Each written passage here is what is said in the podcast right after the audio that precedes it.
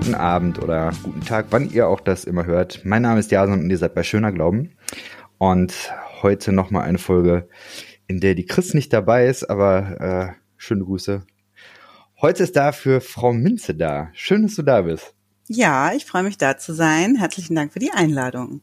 Das ist großartig. Man kann ja dir auf Twitter so ein bisschen folgen. Und dann äh, kriegt man ganz viel aus deinem Leben mit, was mich sehr inspiriert hat. Also nicht nur das, was du da so schreibst, sondern grundsätzlich auch, dass du ganz viel von deinem Leben da teilst. Mhm. Finde ich äh, extrem. Ja, ich finde es cool. total witzig, dass es Leute lesen.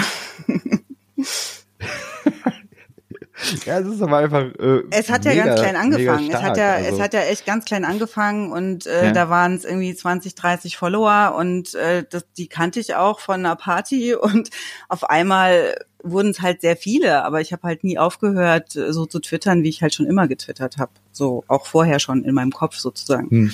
als es noch kein Twitter gab. ähm, du hast eine Dekonstruktionsgeschichte, kann man sagen. Mhm. Und hast darüber auch viele Dinge geschrieben und äh, warst auch bei der Taz. Also die Taz hat mhm. einen Artikel mit dir äh, veröffentlicht, äh, wo du ein bisschen was aus deiner Geschichte geschrieben hast. Und du hast auch Kontakt zum äh, Verein Fundamental Frei, zu dem Aussteigernetzwerk. Genau. Ähm, und ich glaube, das ist auch so die Ecke, wo, wo ich das erste Mal auf dich gestoßen bin. Ich mhm. vermute, dass ähm, da auch der Simon mir von dir erzählt hat. Genau. Ähm, und genau. So, und das sind, glaube ich, so die Sachen, die ich jetzt nur mal als Vorstellung sagen würde. Ähm, wenn du willst, kannst du aber gerne auch noch was ergänzen, was ähm, du für wichtig hältst. Ja, nö, das passt schon so ganz gut. Also ähm, ich glaube, die Taz ist über Instagram, gar nicht mal so über Twitter. Ich glaube, die Taz ist über Instagram auf mich zugekommen, weil ich da sehr offen über meine Dekonstruktion gepostet habe so wie ich es ja auch vorher äh, getan habe, als ich noch Christ war. Ich glaube, das ist halt einfach ein Teil meiner Persönlichkeit, dass ich Dinge, die ich für wichtig erachte, in die Welt hinaus posaunen muss. Und deswegen war ich ja auch Missionarin. Und äh, genauso mache ich das jetzt halt auch mit den Dingen, die ich jetzt wieder neu äh, begriffen und gelernt habe äh, wenn ich jetzt Dinge anders sehe als früher. Und da bin ich halt genauso offen und laut damit. Und da ist die Taz halt wohl drauf aufmerksam geworden und haben dann da noch ein Interview mit mir gemacht und dann noch einen Artikel drüber geschrieben, ja. Das war, kam so irgendwie ganz spontan auf mich zu und äh, dadurch dann auch viele Möglichkeiten bei verschiedenen Formaten auch so über die Dekonstruktion zu sprechen. Ähm, ja. Ich verlinke den Artikel auf jeden Fall nachher mal, dann ähm, können die Menschen mhm. da nochmal reingucken. Ähm, mhm ich muss ja sagen, ich erstarre ein bisschen in Ehrfurcht, weil es gibt eine Seite, wo die besten Tweets von Frau Minze äh, gesammelt worden sind, und zwar von Twitter-Perlen. Ich finde, wenn man bei Twitter-Perlen auf ja. äh, äh auf, äh, also wenn man da irgendwie genannt wird, dann schon ziemlich krass. Mhm. Mhm, ja, das war auch, als ich erstmal auf Twitter-Perlen war, war ich so, ach du liebe Güte. Und dann hatte mich irgendwie auch eine Kollegin im Krankenhaus, ich bin ja Krankenschwester äh, von Beruf und äh, da lag die bunte und dann sagt sie, guck mal, die sieht aus wie du. Und ich so, was? Und dann habe ich da einen Tweet von mir gesehen in der bunten. Und äh, damals hieß ich noch Frau Müller, da hieß ich nicht Frau Minze, also äh, genau wie mein richtiger Name eben ist. Und dann habe ich da ganz schnell äh, gesagt, okay, ich brauche irgendwie ein Pseudonym und so kam dann auch erstmal diese Frau Minze, weil ich wollte natürlich nicht äh, im echten Leben erkannt werden. Ich habe ja auch über Kollegen getwittert oder eben über was mir so mit Patienten passiert. Und natürlich äh, will ich da äh, relativ anonym bleiben, sonst brauche ich nicht drüber twittern. Ne? Sonst ähm, kann man da nicht so offen sein. Genau. Ja. Aber ich hätte nie gedacht, dass Leute das interessiert oder dass, dass, dass Tweets gedruckt werden oder irgendwie gesammelt werden. Das hätte ich äh, nie für möglich gehalten. Aber ich finde es äh, natürlich ganz nett. Ich bin ein mega Fan und meine Frage war tatsächlich auch, ob du irgendwann mal, äh, weiß ich nicht, angefragt worden bist von Jan Böhmermann oder so. Man hört ja, dass sein oh äh, Schreiberlingen innen Team. Hm. mhm. Nein, da warte ich noch, aber also auf die Anfrage von Böhmermann ähm, warte ich noch. Ich weiß, darf ich mal zwei, zwei, drei vorlesen? Ja, äh, gern. Jan, wenn du das hörst. Auf keinen Fall. Ich muss mal, ich muss mal zwei, drei hier vorlesen. Die, ähm, so, das äh, super geil fand ich zum Beispiel, dass hier äh, Mama Geld, ähm, ich darf mit der Mumu spielen. Ähm, ja klar. Oh. Ich spiele immer mit ihr, wenn ich im Bett liege. Das ist okay, Schatz. Mama, spielst du auch mit deiner Mumu? Für 2,20 Euro bekommen die Leute in der Bahn heute ganz schön was geboten. Mega. Aber Mega. es ist echt, das sind Oder, so Sachen, die sind ähm, wirklich so passiert, ne? Ja. Das sind, also das sind Sachen, die passieren wahrscheinlich jedem, aber in meinem Kopf formt sich dann halt gleich so, oh, ein Tweet.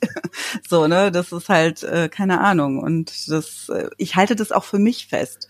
Twitter ist irgendwie auch so mein Gedankentagebuch, ne, wo ich solche Highlights einfach schnell festhalte in Worten, so wie andere ein Foto machen äh, und das auf Instagram hochladen. Also Twitter ist so, ja, mein Tagebuch irgendwie. Die Kinder sind ja. leider nicht mehr so witzig wie früher, deswegen schreibe ich nicht mehr so gute Tweets. Aber ich finde, es ist auch eine ganz schöne Herausforderung, dass irgendwie so auf, äh, ich weiß nicht, wie viel, wie viel Zeichen hat man bei Twitter? Ja, 140 waren es früher. 140 waren es früher, jetzt sind es schon 280. Also mit 140 Zeichen, da hat man wirklich um jeden Buchstaben gerungen und manchmal hat ein Tweet irgendwie zwei Tage gedauert, bis du den dann so geschrieben hattest, dass der Punkt rüberkam und der Witz noch da war, ne? Und äh, Mittlerweile kann man ja, ja da Romane schreiben ja. und das machen die Leute ja auch leider. Es gibt ja eigentlich nur noch Threads und äh, also der ursprüngliche Sinn von Twitter ist ja komplett verloren gegangen. Deswegen ähm, ja bin ich noch dort wegen der Menschen, aber nicht mehr wegen der Plattform, muss ich sagen. Ja, okay. Einen muss ich noch vorlesen, das ist glaube ich auch mein ähm, so mit mein mhm. Lieblings. Äh, der Sechsjährige ist sauer, weil er eine Strumpfhose anziehen soll. Mama, du hast doch so Bücher, wo drin steht, wie man richtig mit Kindern umgehen muss. Da sehe ich dich nie drin lesen. So gut. Ja. So gut. Die waren ja. echt, echt witzig und sehr wortgewandt. Schon, schon, ja. Mhm. Großartig, großartig. Magst du mal ein bisschen erzählen, ähm, so von deiner Glaubensreise, wo kommst denn du her und mhm. wo Ja, ähm, also bei mir ist es ist die Entwicklung dann gelandet. Kompliziert. Genau, bei mir war es sehr kompliziert von Anfang an. Also ich hatte da irgendwie gar kein leichtes Leben, muss ich sagen. Ich bin wirklich in so eine Sekte hineingeboren worden, die äh, Neuapostolische Kirche. Ich weiß, dass sie heutzutage nicht mehr als Sekte von der Öffentlichkeit äh, gesehen und gewertet wird, aber die haben sich auch sehr angepasst und sind sehr liberal geworden in den letzten 20 Jahren. Aber ich bin ja nun mal schon 46 ja. und äh, bin 76 geboren und als ich ein Kind war, da waren die noch richtig hardcore. Also da war nichts mit ähm, keine Geburtstage feiern oder auch ähm, ich durfte nicht ins Kino. Ich bin einmal mit meiner 16-jährigen Cousine zusammen, also wir waren beide 16, ne? Da sind wir heimlich ins Kino gegangen und hatten Angst, dass Jesus das jetzt irgendwie gesehen hat und äh, wir nicht in den Himmel kommen. Also das war sehr viel mit Angst und Druck und das ganze Leben hat sich nur um Gemeinde gedreht. Ne? Sonntags waren gleich zwei Gottesdienste, Mittwochabends war ein Gottesdienst, freitags war Jugendstunde. Also die haben wirklich äh, einen sehr, sehr, sehr vereinnahmt und da bin ich mit 18 ausgebrochen. Nicht, weil ich daran nicht mehr geglaubt habe. Ich habe immer äh, an Gott geglaubt. Klar, wenn du so als Kind damit so mit der Muttermilch das äh, indoktriniert bekommst, sage ich mal so, dann, dann nimmst du das als, als Wahrheit, als Gegebenheit an. Und ähm, also an Gott habe ich nicht gezweifelt, aber ich habe einfach dieses enge Korsett nicht ertragen und ich habe gespürt, dass ich da raus will. Und dann habe ich wirklich auch so ganz bewusst zu Gott gesagt damals, tut mir leid, das bin ich nicht, das will ich nicht sein. Und wenn du mich so haben willst, dann ähm, dann äh, wird das nichts mit uns beiden so, ne? so ganz tough. Und dann war ich halt 18 und bin ausgezogen und habe genau auf der anderen Seite äh, bin ich vom Pferd gefallen. Ne? Also so, ich durfte vorher gar nichts und war sehr, sehr, sehr behütet und äh, war dann in der Welt draußen und wollte alles ausprobieren und hab dann auch alles ausprobiert. Ne? Hab äh, angefangen mit Drogen zu experimentieren und habe meine ganzen Freundeskreis damit angesteckt. Also wie ne, auch wieder diese Missionarin in mir, die dann andere Leute dazu bringt, auch irgendwas toll zu finden. Und äh, wir sind dann echt viele Jahre lang tatsächlich so auf Techno unterwegs gewesen und ähm, haben richtig richtig viel gefeiert und Drogen genommen und es war ja war auch eine, eine tolle und spannende Zeit, aber auch auch eine krasse Zeit und ähm, ja, ich habe schon gemerkt, dass ich dann irgendwann auch damit aufhören wollte. Ich hatte dann auch schon meine Ausbildung gemacht und habe aber gemerkt, so dass dieses Partyleben und dieses äh, ja auf der Suche nach dem nächsten Kick, äh, das hat mich schon sehr gefangen gehalten. Und in diese Phase meines Lebens herein ähm, habe ich äh, eine Einladung bekommen zu einem Event, es hieß Jesus House. Und ich fand es einfach ganz witzig, mhm. weil weil äh, ich kannte Kirche ja nur sehr, sehr, sehr streng und sehr langweilig und äh, ja, also völlig nichtssagend. Und äh, bin dann da über eine Freundin, die da auch hingegangen ist, hingegangen, habe mir das mal angeguckt, war ja auch in so einer Halle, es war ja gar nicht in der Kirche. Es war eine sehr niedrige Hemmschwelle, da hinzugehen und äh, es war ein toller Gottesdienst mit toller Musik und Schlagzeug und lustigen Leuten und es war überhaupt nicht steif und so wie ich Kirche kannte. Und da hat dann damals Roland Werner gepredigt und der hat wirklich so richtig so in mein Herz hinein äh, gepredigt, so Gott will, Gott weiß, dass du dieses Leben nicht leben kannst, was, äh, was er äh, von dir möchte. Deswegen hat er es ja gelebt und deswegen musst du ja nur das Geschenk akzeptieren und Jesus in dein Leben bitten und er wird dann alles weitere verrichten. Ne? Also so dieses typische Evangelium und ich natürlich aufgestanden, nach vorne gegangen, mein Leben Jesus gegeben. So an diesem Abend, meine Freundin ist fast vom Stuhl gefallen, das konnte gar nicht glauben, ne, dass ähm, ich mich da einfach so radikal bekehrt habe und so war es dann auch. Also ich hatte dann wirklich ähm, einen Riesenfrieden in mir, weil ich glaube, das war so diese große Frage, die mich immer bewegt hat. Wie kann es einen liebenden Gott geben, der mich erschafft und dann doch möchte, dass ich ganz anders bin? Und irgendwie hat sich das für mich dann aufgedröselt im Evangelium so. Ja, er weiß zwar, dass ich nicht so sein kann, aber es gibt ja diesen einen Ausweg und das ist, ich muss es gar nicht machen, weil mir war klar, ich kann sowas nicht, ich bin null diszipliniert, ich, ich kann einfach nicht äh, nach irgendwelchen Regeln leben wenn das passieren muss, dann muss das Gott durch mich machen. Ja, und so war das dann auch die ersten Jahre. Ich muss sagen, ich war da sehr, sehr fanatisch und habe da sehr, äh, ja, damals hat man gesagt, Jesus Raum gegeben, also einfach viel Bibel gelesen und viele Bücher gelesen und äh, ja, ruckzuck dann auch einen Hauskreis geleitet und irgendwie nach anderthalb Jahren als Missionarin ausgesendet worden. Also das war dann einfach so eine das war so eine Steilflug ins christliche Dasein. Das hat irgendwie alles andere überstrahlt und ich habe von heute auf morgen mit den Drogen aufgehört. Ich habe meinen Freund verlassen, mit dem ich damals sieben Jahre zusammen war und äh, bin einfach voll auf dieses äh, neue Leben mit Gott eingestiegen und ähm, ja, habe da sehr viele Jahre auch nie wieder einen Blick zurückgeworfen. Ich glaube, diese äh, Sache mit dem Freund hattest du auch in der Taz geschrieben. Mhm. Und da bin ja. ich sehr stark hängen geblieben, weil ich das richtig heftig fand. So dass quasi, wenn ich das richtig verstanden habe, die Gemeinde dir nahegelegt hat, pass auf, der ist kein Christ, also sag goodbye. Und das, ja. obwohl ihr, glaube ich, jahrelang schon zusammen wart, oder was? Ja, also wir waren, es war meine erste große Liebe. Wir waren von 16 äh, bis 24 zusammen und ähm, hatten auch schon einige Höhen und Tiefen miteinander erlebt. Er war wirklich meine große Liebe und wir haben zusammen gelebt zu dem Zeitpunkt schon anderthalb Jahre oder zwei, ich weiß es nicht. Wir hatten vor zu heiraten, uns zu verloben, aber nichts irgendwie in naher Zukunft. Wir waren da entspannt und hatten ja auch unsere wirklich so unsere wilde Partyzeit noch so ein bisschen am Laufen, als das dann alles passiert ist mit diesem Christwerden. Ne? Also für ihn war das natürlich auch ein Riesenschock. So, ne? Auf einmal, äh, gestern waren wir noch hier mit Sven Fett im Omen und äh, heute äh, redet sie von, von, von Jesus und von ähm, ja, kein Sex vor der Ehe, ne, so in, in die Richtung, ne. Auch diese Purity Culture war halt auch in meiner äh, Gemeinde, in die ich dann gegangen bin, äh, in Deutschland äh, schon ganz klar vertreten, ne. Also kein Sex vor der Ehe, kein Zusammenleben vor der Ehe und ähm, das habe ich auch voll unterschrieben. Also das war jetzt gar nichts, was ich irgendwie strange fand, sondern ich wollte ja alles richtig machen und ja, alles, was Gott sagt, ist ja auch richtig und deswegen äh, seine Wege sind die besten Wege und deswegen habe ich da auch gar nicht irgendwie gezweifelt daran, dass das alles gut und richtig so ist. Ja. Ja, und das war dann schon sehr schwer. Also wir haben uns getrennt, wir haben uns geliebt. Er wollte einfach kein Christ werden. Mein Pastor und auch mein Hauskreis, die haben die ersten zwei, drei Monate noch munter mitgebetet und äh, ne, so gesagt, na komm, vielleicht interessiert er sich ja doch noch für Jesus und wenn er sich öffnet, dann ist ja alles gut. Aber du musst dir halt auch ein Time Limit setzen. Äh, wenn er sich halt nicht äh, öffnet, dann musst du halt deine Konsequenzen ziehen. Und das war ganz klar. Und dann habe ich mir selber so ein Time Limit von drei, drei Monaten, glaube ich, gesetzt. Und nach drei Monaten gab es auch so ein Schlüsselerlebnis, wo, wo mir einfach klar wurde, dass er null Interesse hat, äh, daran Christ zu werden oder irgendwie sich mit dem Thema auseinanderzusetzen.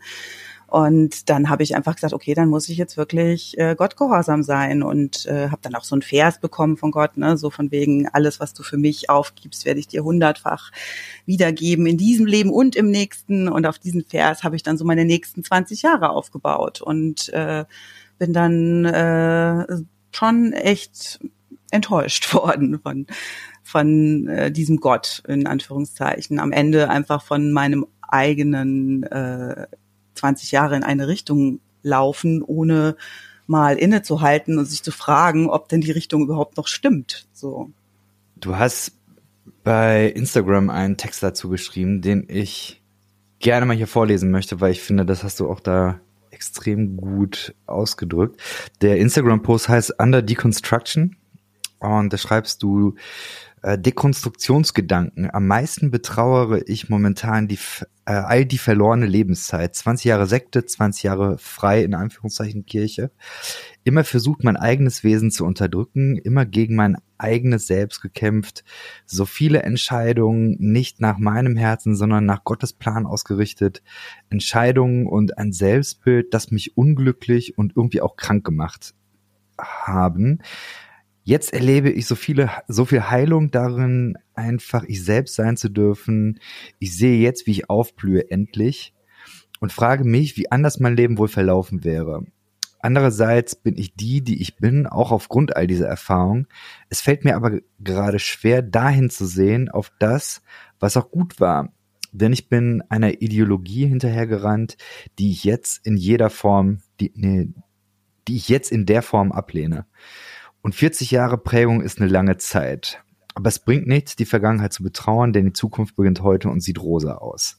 Das ist mega gut auf den Punkt gebracht. Und ich glaube, es kommt so rüber, dieses, boah, da ist einfach so, ähm, also ich lese da diesen Verlust raus, ja, verlorene Lebenszeit, mhm. das glaube ich, so ein bisschen.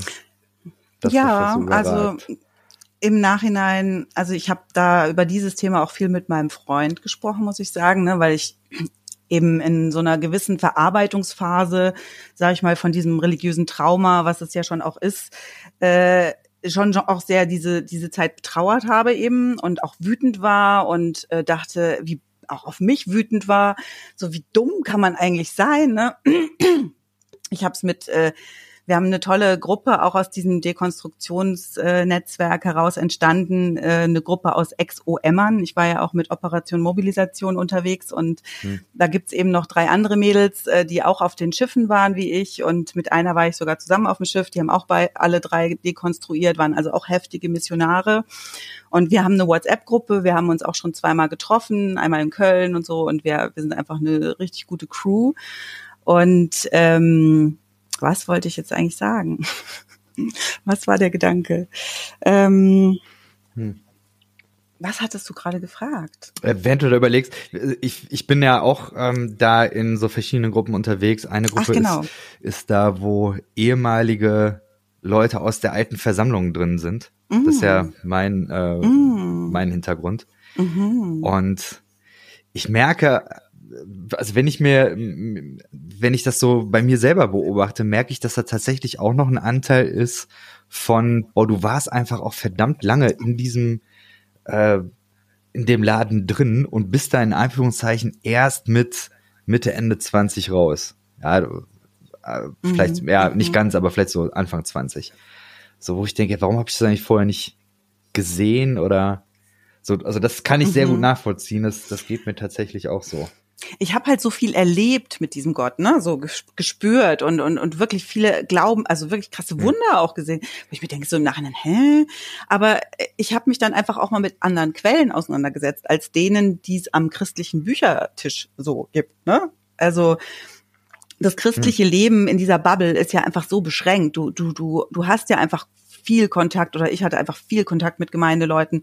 Es wird ja auch dafür gesorgt, dass du dadurch, dass du ja erstmal ein Dienstseminar machst, um deine Gaben festzustellen, damit du dann in der Gemeinde möglichst gut eingebracht werden kannst und deine ganze Zeit und dein ganzes Geld und deine ganze Energie und deine ganze Liebe und alles fließt ja jahrelang in diese Gemeinde, ne? Deswegen hat man ja überhaupt gar keinen Input hm. von außen, von anderen Quellen. Und diese anderen Quellen habe ich mir halt erstmal dann in dieser Dekonstruktionsphase erstmal angeschaut und gemerkt, für all die Dinge, für die es so gute Erklärungen gab im christlichen Glauben, ne?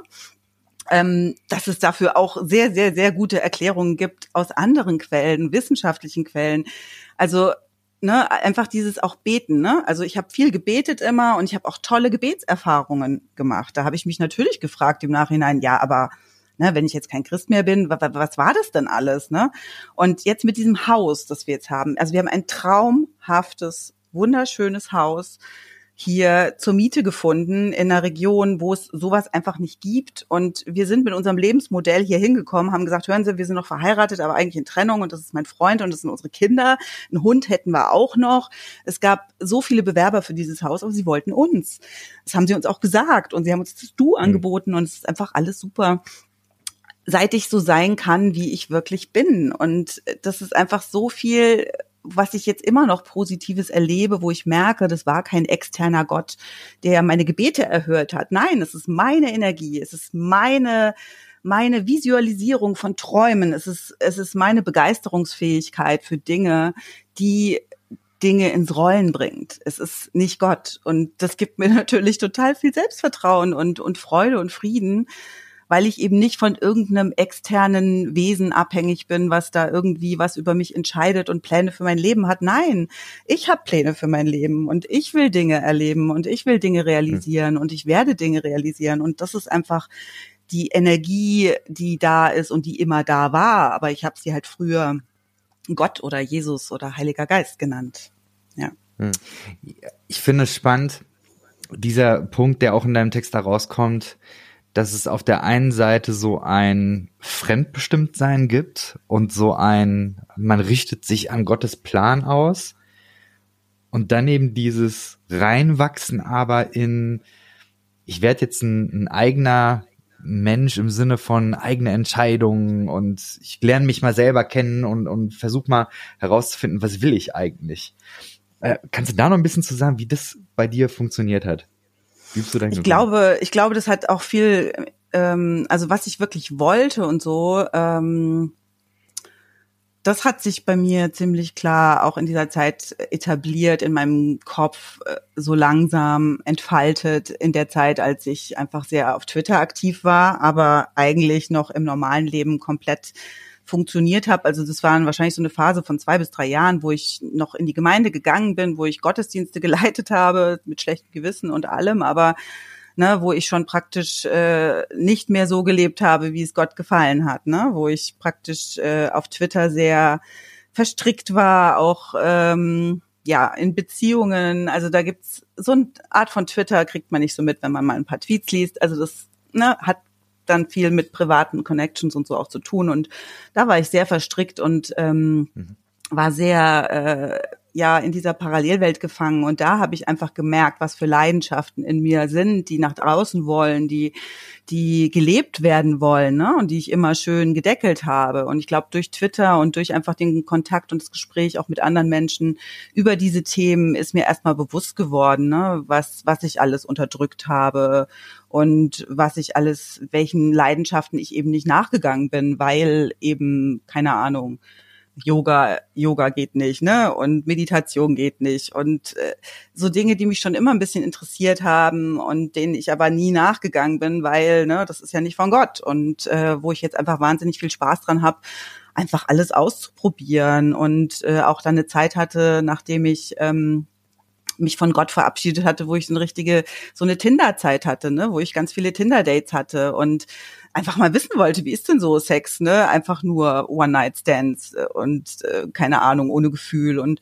mich da einfach ein bisschen ausprobiert habe, ganz ohne schlechtes Gewissen und das sind einfach total befreiende Momente. Also ich erlebe hier irgendwie schon so einen zweiten Frühling und äh, deswegen muss ich auch das, was ich vorhin gesagt habe, mit dem verlorene Lebenszeit so ein bisschen relativieren, weil ich wäre nicht jetzt hier, wo ich jetzt bin und ich bin, wo ich jetzt bin, einfach so glücklich, auch mit meinem Freund und einfach mit der Situation hier zusammen als Familie zu leben, mit diesem tollen Haus und mit meinem Traumjob und allem. Ich möchte eigentlich nirgendwo anders sein, deswegen ist es ganz gut so gewesen im Nachhinein. Es hört sich an, dass du ein bisschen Frieden geschlossen hast. Ja, doch, habe ich. Auf eine Weise. Hab ich wirklich. Hm. Ja, doch, habe ich. Aber ich möchte trotzdem immer wieder darauf aufmerksam hm. machen. wie, also mir ist es einfach Auf immer wichtig, Fall. Auf jeden Fall. dass, dass, dass es das einfach für viele Menschen auch nicht ist. Ne? Ich kenne so viele tolle Single-Frauen in Gemeinden, die immer noch mhm. darauf warten, dass Gott ihnen den richtigen Partner schenkt oder ne, die einfach total unglücklich sind, die, wenn sie ne, sich befreien könnten von diesem Dogma ein glückliches Leben ge geführt hätten, ne? weil es gibt äh, genug Männer da draußen. Das habe ich ja. auch festgestellt. Die christlichen Männer wollten mich nie. Wahrscheinlich war ich zu stark oder zu dominant oder so, keine Ahnung. Und es war für mich dann auch total erhellend, da in die, in die Welt rauszugehen und zu merken, so, hey, was? Wieso? Also sehr viel positives Feedback zu bekommen von hm. Männern, das äh, war für mich auch ganz neu. Ja. Hm. Mich würde noch interessieren, wie bist du dann am Ende ausgestiegen? Also innerlich, was, mhm. du hast gerade auch gesagt, du hättest dich immer von Gott verabschiedet. Wie kam es dazu? Das war wirklich ein mini, mini, mini stückweise Prozess. Also ich glaube, es hat Jahre gedauert, bis ich überhaupt den Gedanken in meinem Kopf formen konnte, mich scheiden lassen zu wollen. Also das hat ja schon ganz lange gedauert. Und dann hat es nochmal so lange gedauert, dass ich, also das war wirklich ein ganz langsamer Prozess. Aber als er dann angefangen hat, dann ist so ein richtiger Stein ins Rollen gekommen und dann ging es auch richtig schnell. Ich denke, es hat mit äh, Corona natürlich, wie, wie so vieles in unserem Leben, äh, war Corona natürlich auch so eine Zeit, wo man mal einen Break hatte von Gemeinde, äh, ohne dass es groß aufgefallen ist. Ne? Also klar, es waren alle Aktivitäten eingeschränkt und am Anfang haben wir noch schön Gottesdienst geguckt, sonntags mit den Kindern. Und dann war das aber auch zu stressig, weil die immer rumgerannt sind und eh nicht still saßen und äh, dann hat man es irgendwann gelassen. Und je mehr Abstand kam so mit, mit den ganzen Gemeindethemen, umso mehr habe ich ähm, gemerkt, dass es mir so gar nicht fehlt und dass es mich richtig befreit. Und dann habe ich gedacht, naja, irgendwie kann es ja auch nicht sein, ne? dass wenn das jetzt alles wieder anläuft, dass, dass du dann wieder da ne, drin bist. Und äh, das war dann auch die Zeit, wo eben ähm, viel, äh, wo ich viel gelesen habe, auch extern und, und erst angefangen habe mit so Worthaus und Hossa Talk und mir da verschiedene Sachen angehört habe, um zu so einem zu so einem milderen Christsein zu kommen. Ne? Also das, was ich eigentlich früher verabscheut habe, mhm. weil nur die Harten ne, kommen in den Garten. äh, deswegen fand ich alles, was so Wischiwaschi-Evangelium war, immer so, ach komm, ne, das ist für die Luschis, ne? Also die, die nicht richtig Opfer bringen wollen für Gott. Und ähm, ja, und dann, äh, dann habe ich gedacht, na ja, vielleicht gibt's ja auch so ein milderes Christsein, so, ne? Und Gott findet alles cool und so, aber ich habe dann irgendwie gemerkt, nee, mh, hm, ich brauche das alles nicht mehr. Ich habe genug Gottesdienst in meinem Leben besucht. Ich habe ich hab echt genug von dieser ganzen Versammlung, christlichen Schiene äh, mittlerweile, also ich, ich glaube, ich würde noch nicht mal äh, irgendwie zu einer Konfirmation gehen, wenn ich eingeladen wäre oder zu einer christlichen Trauung. Also momentan bin ich da sehr anti so, aber kann sein, dass sich das auch im Verlauf wieder ändert. Ne? Aber wie gesagt, es ging dann sehr schnell und irgendwann, so der letzte Punkt ist ja so, Jesus, ist Jesus wirklich am Kreuz für deine Sünden gestorben? Ne? Also das war für mich schon auch nochmal ein ganz großer Brocken, weil Jesus ist ja schon nochmal was anderes als jetzt so Gott, ne? Ist ja schon ein cooler Dude und der hat ja auch schon viele tolle Sachen gemacht und, und der hat, der hat ja auch wirklich gelebt und so aber ich habe dann auch gedacht, ja, es war einfach ein echt cooler Dude und der hat echt viele coole Sachen gesagt, so wie viele coole andere Leute auch. So, ne? Es gibt viele tolle Bücher da draußen. Es gibt Philosophen, die ich gerade entdecke, die haben so tolle Sachen gesagt und auch moderne Philosophen, die heutzutage Dinge schreiben, die sehr deep sind und die mich ähnlich deep berühren wie früher Bibelverse. Also Ne, deswegen, du hast geschrieben, den Glauben verloren. Ich habe den Glauben nicht verloren. Ich habe den Glauben an einen personifizierten, monotheistischen Gott verloren, der alles äh, so geschaffen hat und in der Hand hält und jedes Leben und pipapo. Aber ich glaube immer noch äh, an ganz viele andere Dinge und ähm, ja, hm. aber ich muss nicht mehr die Antworten auf alle Fragen haben. So, ich darf einfach dastehen und mich freuen und mich wundern, wie schön dieses Universum ist und dass ich jetzt ein aktiver Teil davon sein kann, auch wenn das jetzt nur für 80 oder 100 Jahre ist. Es ist doch trotzdem der Hammer und dann muss ich das doch auch ausnutzen. So sehe ich das jetzt. Hm. Das ist spannend, dass es bei Corona äh, für ganz viele so die Gelegenheit war, sich diesen ganzen Fragen zu stellen. Ich habe es so oft jetzt äh, gehört. Ja, ich auch, ich auch. Ja, spannend. Ja. Du hast vorhin gesagt, dass Twitter da aber auch eine Riesenrolle gespielt hat. Ich habe ja Twitter nie verstanden. Äh, also ich meine, ich bin Sascha Lobo-Fan, ich höre viel von dem und finde den recht interessant.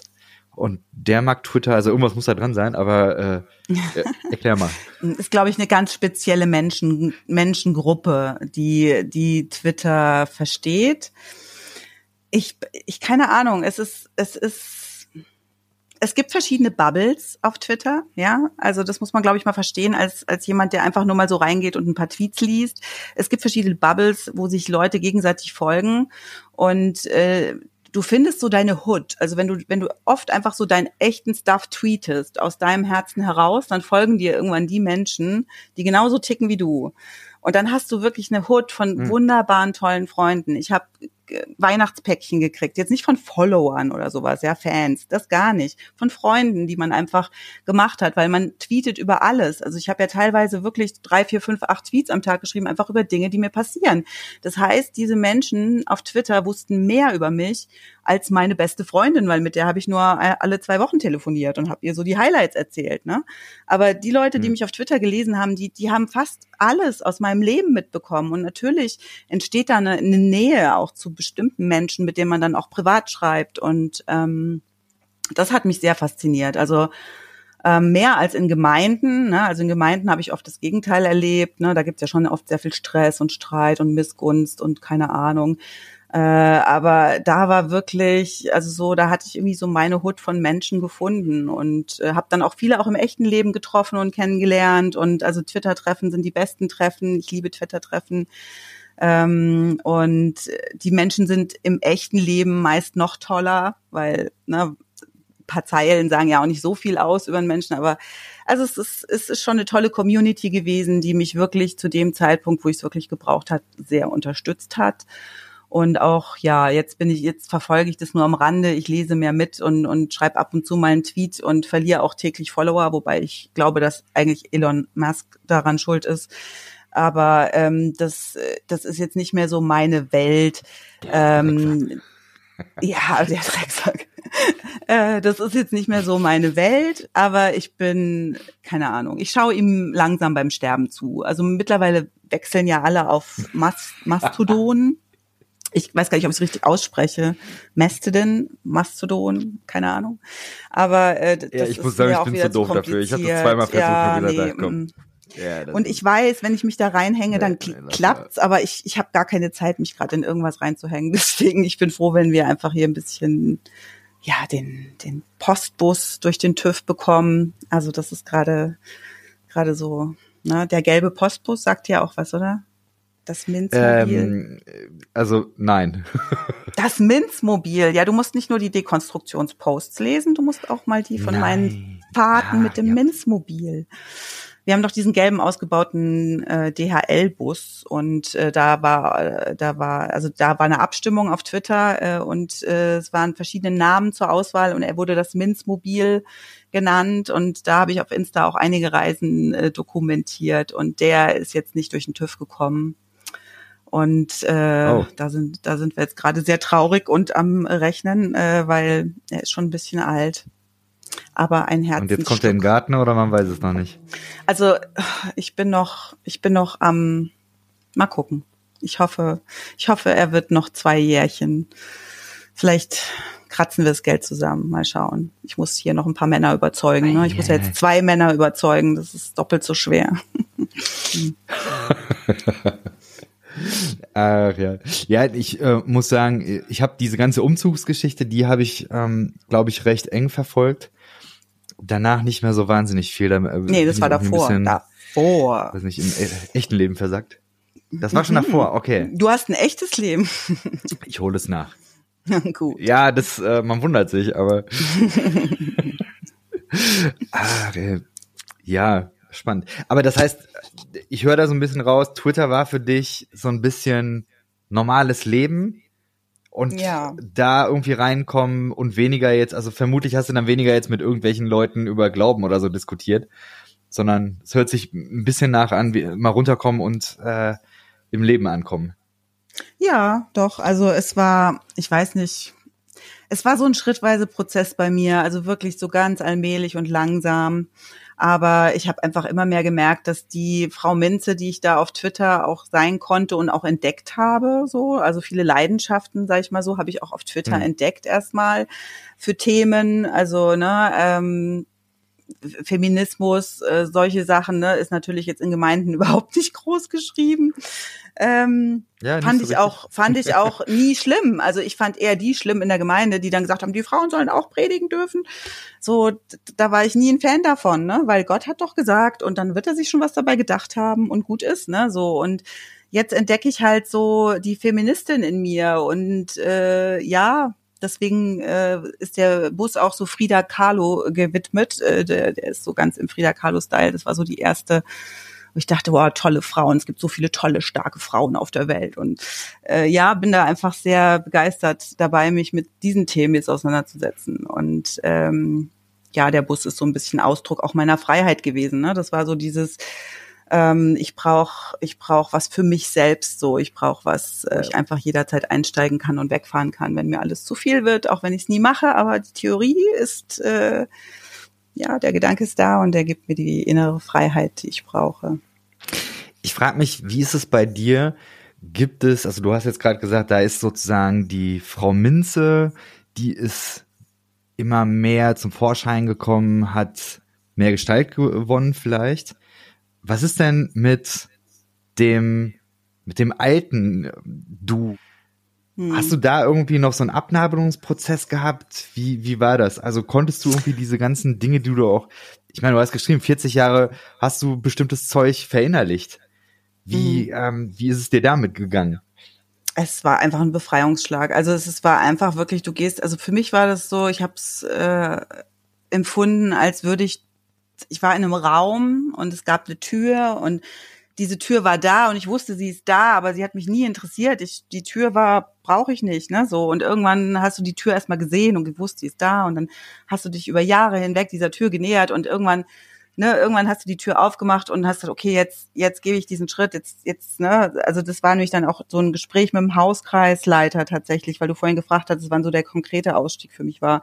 Das war ein Gespräch mit meinem Hauskreisleiter, ja, wo wir gerne, wirklich zwölf, zwölf Kilometer durch, durch Heidelberg, durch so einen Weinberg gelaufen sind ne, weil wir so gerungen haben miteinander. Ne? Er wollte mich verstehen, ich wollte ihn, ich wollte ihm Dinge begreiflich machen und wir haben trotzdem es nicht geschafft irgendwie. Ich habe gemerkt, es gibt gewisse Themen, da kommen wir jetzt schon nicht mehr überein und ich habe auch gemerkt, dass ich den Hauskreis sprenge mit meinen Fragen.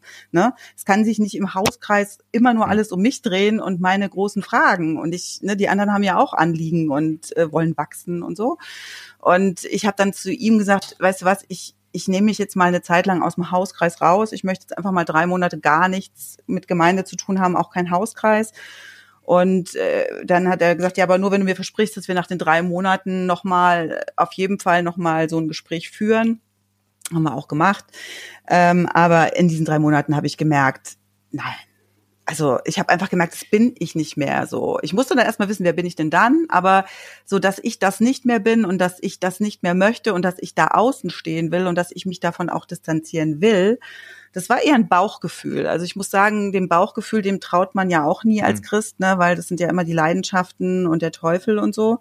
Aber ich habe einfach gemerkt, das war wie so ein Selbstschutzreflex, wo ich gemerkt habe, da passt ich das ist ich kann gar nicht sagen warum, aber mir geht's nicht gut, wenn ich daran denke. Und das reicht mir mittlerweile. Hm. Also das ist momentan eigentlich für mich die Ausrichtung, die ich brauche, wenn es um Dinge geht. Habe ich ein gutes Bauchgefühl dabei oder kann ich gar nicht sagen, warum, aber irgendwas. M -m. Und dann äh, hat es seine Gründe und dann gehe ich damit und ja, genau. Ja, jetzt habe ich deine Frage wahrscheinlich ganz durcheinander. Es hört sich bei dir jetzt. Äh, nee, ähm, mich, mich wundert's, mich wundert's ähm, so ein bisschen, weil es klingt bei dir einfacher, als ich das bei sehr vielen anderen wahrnehme, die, die sehr viel mehr so mit Zweifeln dann, also vielleicht ist ja doch alles wahr und äh, mit, mit Ängsten mhm. und mit äh, auch großen Herausforderungen. Wie kommt man eigentlich im neuen Leben mm, klar? Ich glaube, also, was wen, so das, für das mich hört sich bei dir sehr spielerisch an. Na, was ich, glaube ich, echt Sag verstanden habe irgendwann war, dass dieser Gott, dieser, dieser Gott, den ich ja so lange so toll fand, dass ich den, als ich außen stand und nicht mehr innen war, auf einmal richtig be bescheuert fand, ohne Witz. Also ich habe gedacht, was? Hm. Ne, was ein narzisstisches, ne? Aha, weil wie wie hm. kann jemand von dir dich so erschaffen, wie du bist und dann aber sagen, ja, aber du sollst eigentlich ganz anders sein, weil du sollst mich eigentlich lieben, aber du sollst mich freiwillig lieben und dann also ich fand die ganze Story auf einmal so absurd und diesen Gott so selbstverliebt hm. und grausam, dass er nur das Opfer seines äh, Sohnes blutrünstig am Kreuz, nur das kann meinen Zorn besänftigen, wo ich mir denke, ist das ein Gott, den ich wahrhaft anbeten möchte?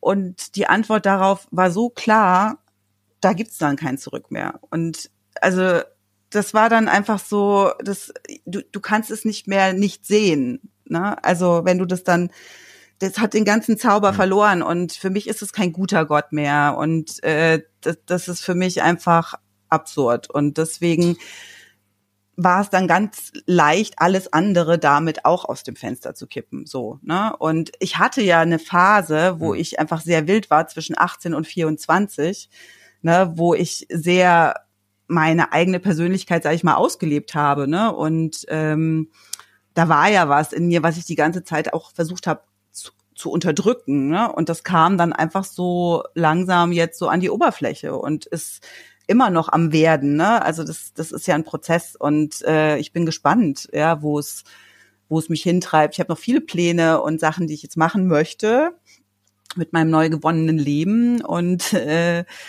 ich bin selber gespannt. Ich, Dekonstruktion ist ja auch ein Prozess, der ist ja nicht irgendwann abgeschlossen. Das ist ja nicht irgendwann so, dass man sagt, so jetzt, äh, jetzt bin ich für immer Atheist, ja, also oder so. Ich meine, ich, ich gehe davon aus, aber was ist deine Definition weiß. von Dekonstruktion?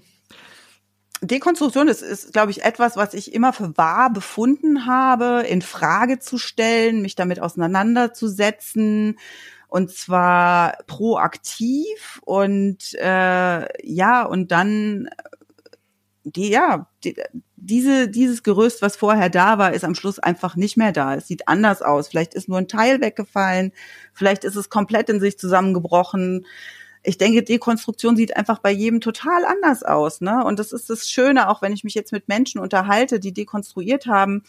Das sind ja, sind ja Leute, die waren wie ich auch Past, also ich war kein Pastor, aber die waren in Mission, die haben vollzeitlich irgendwie gearbeitet und, und glauben jetzt auch nicht mehr an Gott und, und, äh, oder, oder glauben in einer anderen Form an Gott. Und es ist so dieses, die Wege sind so verschieden. Es gibt eben nicht nur diesen einen Weg, der richtig ist. Und ich glaube, das habe ich innerlich immer gespürt, dass es so ist. Also das war bei mir auch schon klar, irgendwie mit dieser ganzen, äh, das hat mich als Christ immer wahnsinnig gestört, diese ganze äh, ganze Homophobie in Gemeinden. Also ich hatte schon irgendwie immer äh, homosexuelle Freunde, die mir sehr ans Herz gewachsen waren und ich habe da auch immer mit Gott gerungen und gedacht, das kann doch nicht sein und so, ne? Also und all diese Sachen, die sind jetzt eher so, oh ja, Gott sei Dank, ja, ich habe es, es ich habe es immer gewusst und ich kann ja nicht moralischer sein als Gott, also ist dieser Gott wohl nicht sehr moralisch. Und also es hat sich dann einfach alles so gefunden. Und auch die Leute im Dekonstruktionsnetzwerk haben mir sehr geholfen, der Humor, äh, aus unter hm. ehemaligen Missionarinnen ist ziemlich derb. und die Witze und die Memes, die wir uns da gegenseitig schicken. Und äh, das tut einfach sehr gut, da jetzt auch mit sehr viel Humor auch äh, damit umzugehen und äh, genau. Ich muss ja sagen, eine Sache, die mich an meiner evangelikalen Prägung am meisten enttäuscht, würde ich sagen, ist die Humorlosigkeit. Ja. Ich finde, es gibt gerade bei den atheistischen Memes, es gibt so unfassbar witziges Zeug und ich kann so herzhaft drüber lachen. Und ich, ich merke, da sind viele, ja, finden ihr nicht lustig. Also eine, einer aus meinem, einer aus, aus unserem Dekon, also die, wir sind alle nicht mehr gläubig. Sie ist auch Hardcore-Atheistin, aber bei manchen Memes schreibt sie dann hinterher, boah, Alex, das war jetzt wieder krass. Ich weiß gar nicht, das, das, das, das trifft mich immer irgendwie noch so im Herzen. Ne? Also die habt immer noch so eine Sensibilität dafür, dass es ja Blasphemie ist. Ja, also manche Sachen sind ja schon ein bisschen krass, so als Ex-Christ, äh, aber mich befreit es unglaublich. Also ich, ich, ich mich befreit ja. es. Ja. Kann ich sehr gut nachvollziehen. Du, ich habe mir ähm, Sachen mir überlegt, und zwar, es gibt diesen True Crime Podcast, von dem ich nur eine Folge gehört habe. Äh, ich glaube, der heißt sogar True Crime Podcast mit Ines Anioli. Und äh, die machen das irgendwie so, dass die über Bilder sprechen und die Bilder danach auf Instagram äh, raushauen. Okay. Und äh, ich cool. habe dir vorhin ein paar Memes geschickt. Und ich habe mir gedacht, wir quatschen jetzt einfach darüber. Und die Leute, die äh, das jetzt hören, und keine Ahnung haben, wie es aussieht, die können dann einfach auf Instagram gehen und da werdet ihr fündig. Ihr werdet die äh, Bilder dann finden und könnt dann mitquatschen. Cool. Mach mal? Mach mal. Ja, klar. Such dir mal eins aus. Ich bin dabei. Ich bin gerade schon am, am gucken. Okay, warte. Hm. oh Gott, die sind ja alle so gut. Warte mal. Ja. Yeah. Ich glaube, ich finde es mit äh, äh, I'm saved Think About It, Karen. Ja, ja. Ja. Das, das finde ich, also. Think about it, Karen. You have to be safe from your own God. Your own God. You have to be. Ich bin ja, ein großer Fan von Heretical ne? also, Wovor muss ich denn gerettet werden? So gut. ja, also ja. wovor soll ich denn bitte gerettet werden? Ne? Also äh, das sind so Sachen, ne? oder auch dieses, dieses mit der Bible, ne? So when someone says the Bible is true because it says so in the Bible. So, das habe ich selber, ohne Witz, ja. ja. Ich meine, als ich hinterher dachte ich so, sag mal, wie? Es ist so arrogant, ne? Also sieht man ja auch, was in Amerika gerade so los ist, ne? Also so diese, diese Arroganz, dass das, was ich für richtig halte, das müssen alle anderen auch für richtig halten. Und meine Moral ist, ist die, die richtige Moral und, und also es ist einfach furchtbar. Ja, und auch dieses zweite, ne, dieses Remember this image the next time you thank God for your stupid bullshit, ne. Das war für mich echt auch hart, weil ich war ein Jahr in Südafrika mit OM und habe so ein Missionstrainingsprogramm gemacht und da hat man immer so äh, zwei, drei Wochen verschiedene Einsätze. Da waren wir einmal mitten, mitten im Dschungel und mussten dann da eine kleine Gemeinde gründen. Und einmal waren wir äh, mit Prostituierten, äh, haben da in solchen äh, Sheltern gearbeitet und eben einfach einmal auch mit Straßenkindern äh, in Johannesburg. Und da haben wir einfach zwei Wochen auf der Straße verbracht und haben versucht, mit denen in Kontakt zu kommen und haben mit so einem Shelter auch zusammengearbeitet. Und das war für mich auch eine Zeit, wo ich gedacht habe, wie, wie kann Gott sowas tatsächlich zulassen, wenn er es doch ändern könnte. Ne? Da waren einfach Kinder, deren Eltern sind an AIDS gestorben und der Staat kümmert sich nicht und die sind dann halt mit acht und neun auf der Straße und äh, schnüffeln Klebstoff, weil sie nicht mal eine Decke haben, um sich warm zu halten, ne? Und äh, um einfach hm. ihr Elend da auszublenden. Und das hat mich schon echt schwer getroffen. Und ähm, ja, dann kommst du zurück ne, nach Deutschland und äh, merkst einfach, wie auch in den Gemeinden, ne, dieser oberflächliche Bullshit, ne, so für den die Christen dann immer Gott danken, so, oh, du hast mir einen Parkplatz geschenkt und so. Habe ich auch, ja. Man versucht einfach immer das Gute zu sehen und so. Und es gibt eh so wenig Gutes auf der Welt. Also sieht man die kleinen guten Dinge und über die freue ich mich jetzt auch immer noch, auch ohne einen Gott im Hintergrund. Aber ähm, diese, diese, diese Images, ne, von, von, von, von dem Elend in der Welt, ne, in Angesicht eines liebenden Gottes, der sich dessen bewusst war, dass wenn er diese Re Idee, die er hatte, realisiert und Menschen schafft, dass so viel Leid daraus erwächst. Also alleine das. Wie kann man denn sagen, ja, super, mach doch. Also, es ist halt nur, wenn man sich nicht traut, die, diesen Gott in ähm, Frage ähm, zu stellen. Ja. Genau, das, hm? das stört mich tatsächlich auch. Dieses, man stellt das nicht in Frage und eine gewisse Oberflächlichkeit nehme ich da tatsächlich wahr, muss ich ganz ehrlich sagen. Aber auch in der Hinsicht, also ich mache ja gerade diese äh, Dekonstruktionsstudie für mein Studium. Mhm. Und eine Sache, die ich da extrem spannend fand, war, dass die Menschen, also ich habe verschiedene Ausstiege oder Auslöser von Dekonstruktion untersucht und habe die Leute gefragt, was war denn für euch der Auslöser? Das, was die wenigsten Punkte hatte, war tatsächlich dieser Grund, warum lässt Gott das Leid zu oder so. Das haben, mhm. oder ähm, Krass. so, so äh, Tragödien, Schicksalsschläge und so. Das war für die wenigsten ein Punkt. Und ich glaube, mhm. also ich, ich habe da keine Erklärung für, aber meine, meine Vermutung ist die, dass ich glaube, dass Leid ein universelles Menschenthema ist. Und ob du jetzt an Gott glaubst oder nicht, muss eben irgendwie mit äh, klarkommen. Und deswegen, man könnte ja am Ende auch mhm. sagen, gut, du, du gehst eben nach Afrika und äh, oder gehst in andere Länder und ähm, also Afrika ist kein Land, aber du gehst in verschiedene afrikanische Länder und erlebst sowas und dann am Ende bleibt das Leid ja da. Und die Frage, ob du mhm. das jetzt äh, Gott an den Kopf wirfst oder ähm, eben nach Hause gehst und wieder beim H&M einkaufen gehst oder was weiß ich. Mhm. Also ich glaube, diese kognitive äh, Verdrängungsleistung, die ist, glaube ich, mhm. universell am Ende. Und ich ja, vermute, dass das deswegen auch, ja. nicht so einen Ausschlag gibt. Vielleicht auch, weil es so eine abgelutschte also, Frage ist. Oder? Ja. Also dieses Gott, Gottes, Gott und das Leid und so, ich glaube, da machen viele einfach auch einen riesen Bogen drum, weil es einfach sau schwierige Frage ist. Und im Alpha-Kurs, ich habe ja bestimmt 20 Alpha-Kurse geleitet in meiner Gemeinde. Das war ein großes Ding und da waren ja immer Ach, das, verschiedene ja. Menschen mit Fragen. Und äh, diese Frage war ja ein Teil des Kurses, ne? Und die Antwort, die ich so für mich darauf gefunden hatte, als ich noch Christ war, war halt einfach die, dass, dass wir ja in einer Welt leben, die nun mal gefallen ist, ne? Und dass es ja gar nicht God's Original Plan war und dass wir ja nur unserem eigenen Willen gefolgt sind und Gott nun mal uns mit den Konsequenzen leben lässt, äh, weil er so gut ist und uns den freien Willen lässt. Und ne, das, das hat mir schon gereicht, irgendwie so als Erklärung. Aber das ist halt, das reicht halt nicht aus. Und ich glaube, die meisten Menschen wollen sich gar nicht mit dieser Frage auseinandersetzen, weil sie sich dann ja auch ein bisschen mehr in die Verantwortung reinziehen müssten, weil ich denke, im Endeffekt könnte jeder von uns mehr gegen das Leid in dieser Welt tun, als er tatsächlich tut. Und deswegen machen wir vielleicht auch so einen Bogen um diese Frage. Ich weiß es nicht. Vielleicht ist das auch der Grund, warum man sich dann schneller mit recht oberflächlichen Antworten zufrieden gibt. Weil am Ende, wenn du tiefer ja. gräbst, dann bist du eben selber wieder in der Verantwortung und das kann man auch nicht lange durchhalten. Weiß nicht. Ja, und ich glaube, Angst und wieder. Ehrfurcht. Ich glaube, so Ehrfurcht hat, also Angst hatte ich nie vor Gott, ne? Also ich hatte aber immer eine große Ehrfurcht so vor. Das wird dir halt von klein auf beigebracht, Ach, ne? Aber dieses, hm. Nee, sag. Warte, war das aber dieses hier, uh, I'm saved.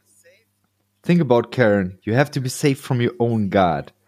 Also in meiner, äh, Glaubenstradition war Angst vor Gott ein Riesending, muss ich sagen. Ehrfurcht ja. war nicht nur so ein bisschen Respekt haben und toll finden, sondern es also war wirklich haben, auch, dass, dass, ähm, mhm. da musst du schon Angst haben. Boah. Doch? Ja, als Kind schon. Gute als Gründe kind vor Gott Angst, Angst haben. Ja. ja, ja, ja, krass.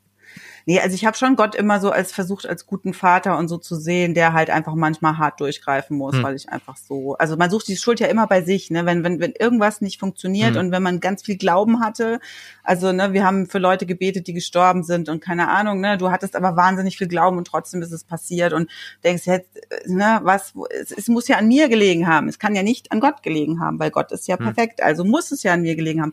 Also im Endeffekt ist es ja immer so, dass hm. du ja deinen eigenen Glauben anzweifelst willst und deine eigene, deine eigene, ne, du machst zu wenig und du bräuchtest noch mehr und das hat mich, das hat mich am Schluss echt krank gemacht, ne? So und erst als ich als als ich aufgehört habe, äh, wirklich äh, auf auf externe Quellen zu hören und mich wirklich nur mit mir selber beschäftigt habe, äh, habe ich gemerkt, dass ähm, dass dass dieses diese hohen Ansprüche, die Ideale, ne, jemand anders sein zu müssen, der du gar nicht bist, das, das kann einen wirklich richtig krank machen. Und in Gemeinden wird dir ja auch nicht gesagt, geh und such dir mal einen guten Therapeuten oder ne, also es wird ja dann, ich bin jahrelang zur Seelsorge gegangen, ne, also zu verschiedensten und habe mhm. immer wieder versucht, Dinge in den Griff zu kriegen mit Gottes Hilfe und mit Gottes Segen und keine Ahnung. Und am Schluss war es einfach nur eine verdammte ADHS-Diagnose und die richtige Medikation und mein Leben ist super.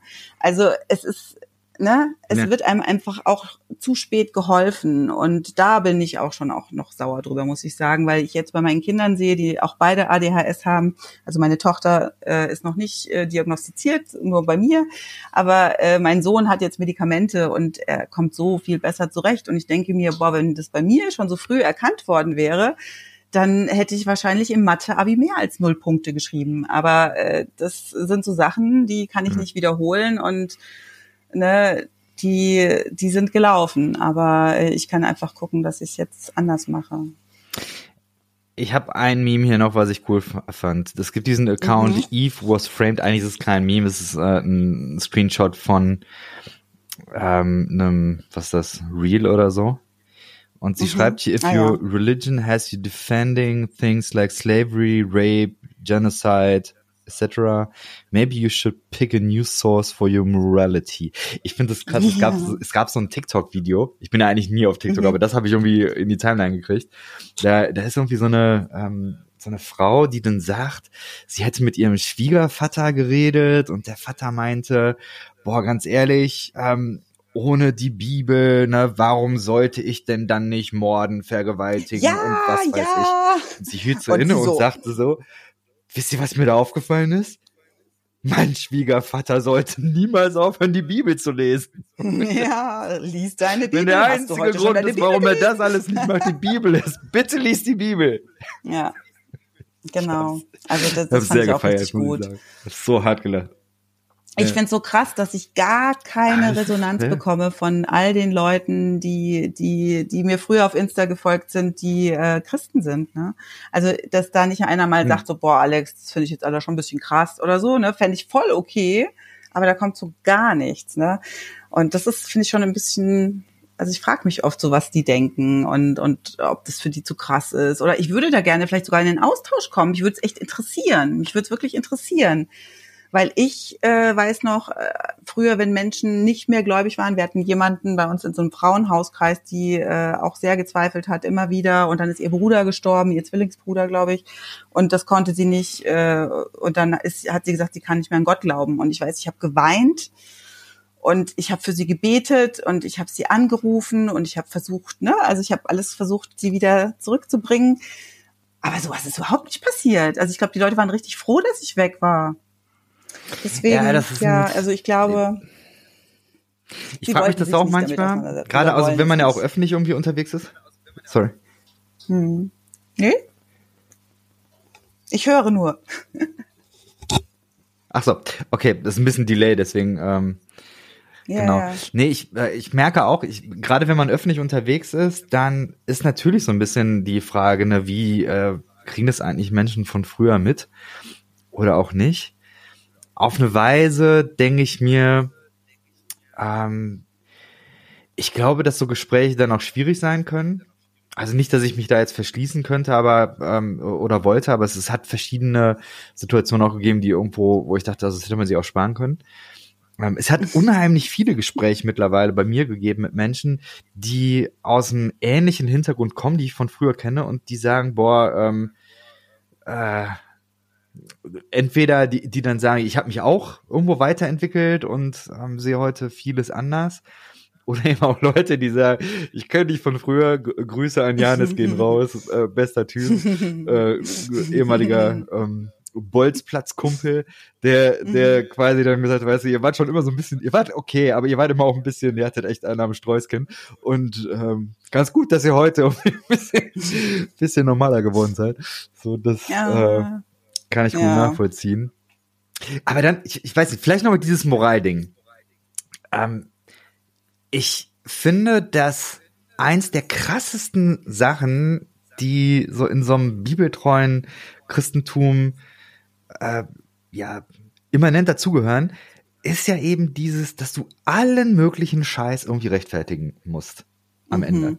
Also ich habe mhm. äh, jedenfalls noch niemanden da kennengelernt, der, äh, der da irgendwie einen kritischen Zugang zu finden kann und trotzdem noch an diesem bibeltreuen äh, Framework äh, festhalten. Also vielleicht, vielleicht den Paul, der war auch mal bei mir im Podcast, ähm, dem würde ich das noch äh, äh, zutrauen. Aber ganz, ganz viele andere, wo ich denke, nein. Mhm. Und ich weiß nicht, wie war das bei dir? Hast du den, den Kram auch, ähm, oder wie hast du das erlebt?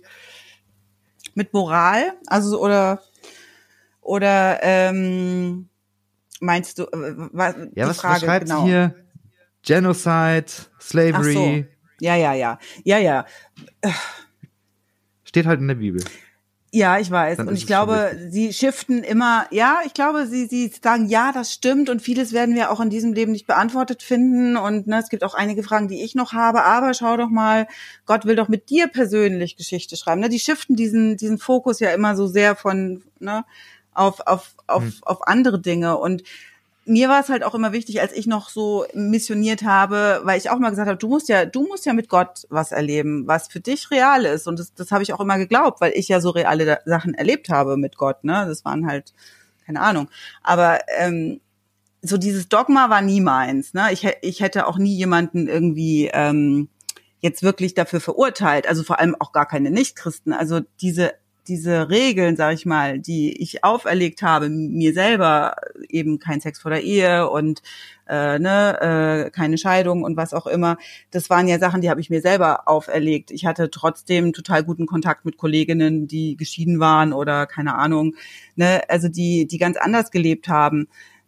Das das Versuch oder ich war auch immer in solchen Gemeinden, muss ich sagen, wo das so nach außen hin jetzt nicht so strikt war, wie jetzt eben in so mhm. einer richtig krassen Versammlung. Also ich hatte auch Freundinnen, die in Brüdergemeinden waren, ne, die da wirklich äh, heimlich äh, dann bei mir daheim die Jeans angezogen haben, ne, so für den Abend ja, und dann, ja. wenn sie wieder rausgegangen sind, dann das Kleid wieder oder den Rock wieder angezogen haben, weil niemand es wissen durfte, dass sie Hosen besitzen. Also, ne, es gibt ja da so viele krasse Stories. Also, ja.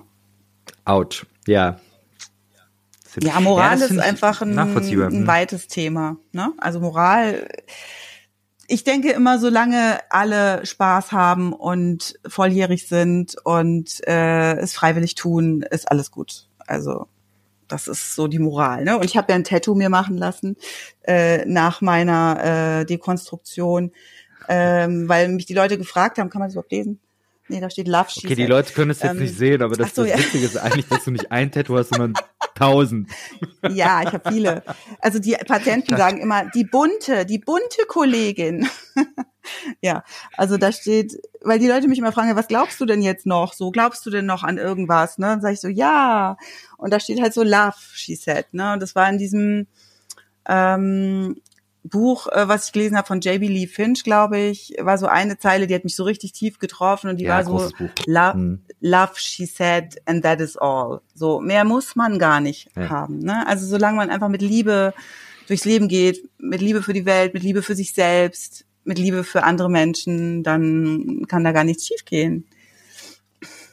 Ich glaube, wenn ich AussteigerInnen ein Buch empfehlen müsste, wäre es wahrscheinlich äh, Jamie Lee Finch. Gell? You are your own. You are your own, ne? Mhm. Bestes Buch. Wirklich. Hat mich, ist nicht dick, man ja. kann es echt gut schnell lesen, auch wenn man nicht so gut Englisch kann, ist ein tolles Hörbuch. Buch.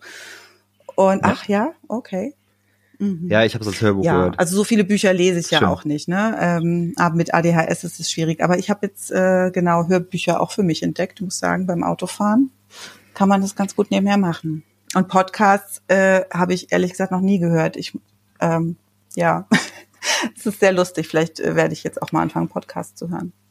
Schöner Glauben auf jeden Fall. Ja, es gibt viele schöne. Es gibt viele schöne. Auf jeden Fall. ja, ich dann empfehle mir mal ein paar, weil für mich ist immer Entscheiden wahnsinnig schwierig. Es ist so schwierig, sich aus all den Sachen dann das auszusuchen, womit ich jetzt die nächsten 45 Minuten verbringen will.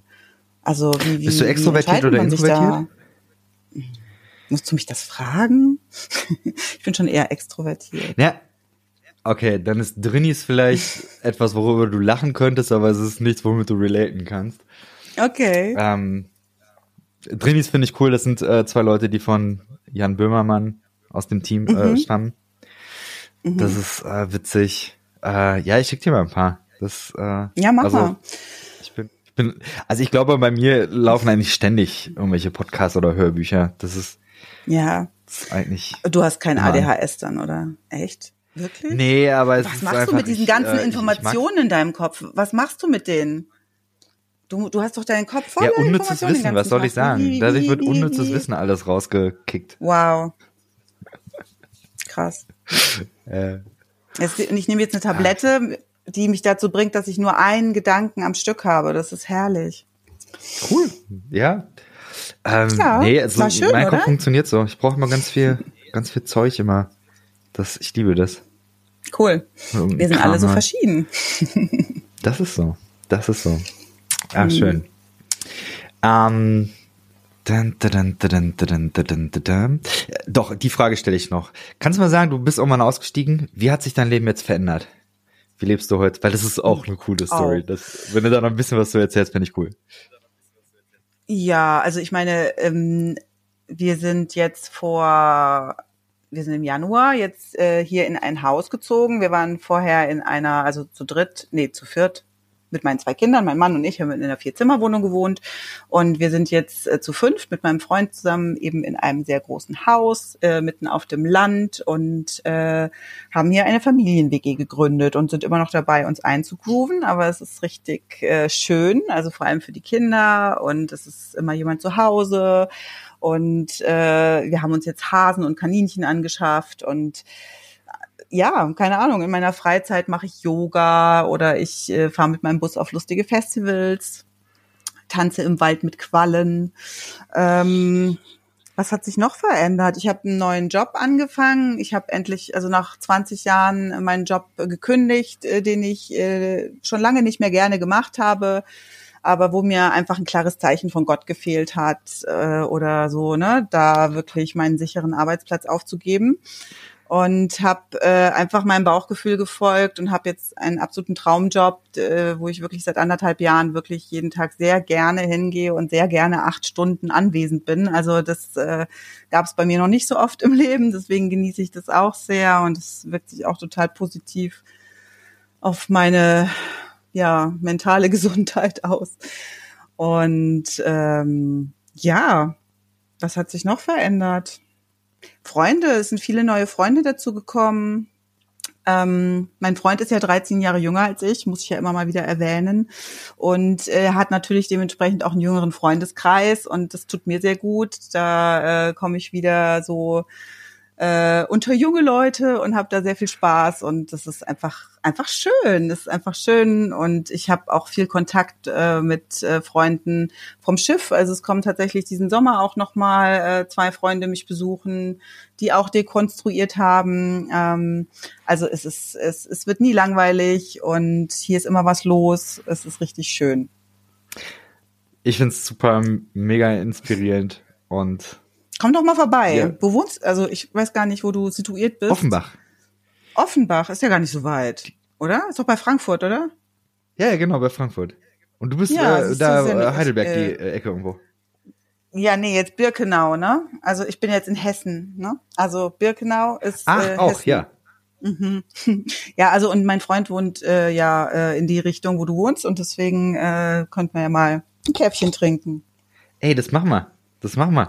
Mhm. Mega gerne. Cool. Coole Sache. Boah, hör mal, vielen Dank, dass du dir die Zeit genommen hast und äh, so viel aus ja, deinem Leben erzählt schön. hast. Ich fand's ganz toll. Sehr ja, schön. ich habe mich auch vielen gefreut. Dank. Vielen Dank. Super gut. Okay, dann bis dahin. Ja, bis dann. War schön. Ciao.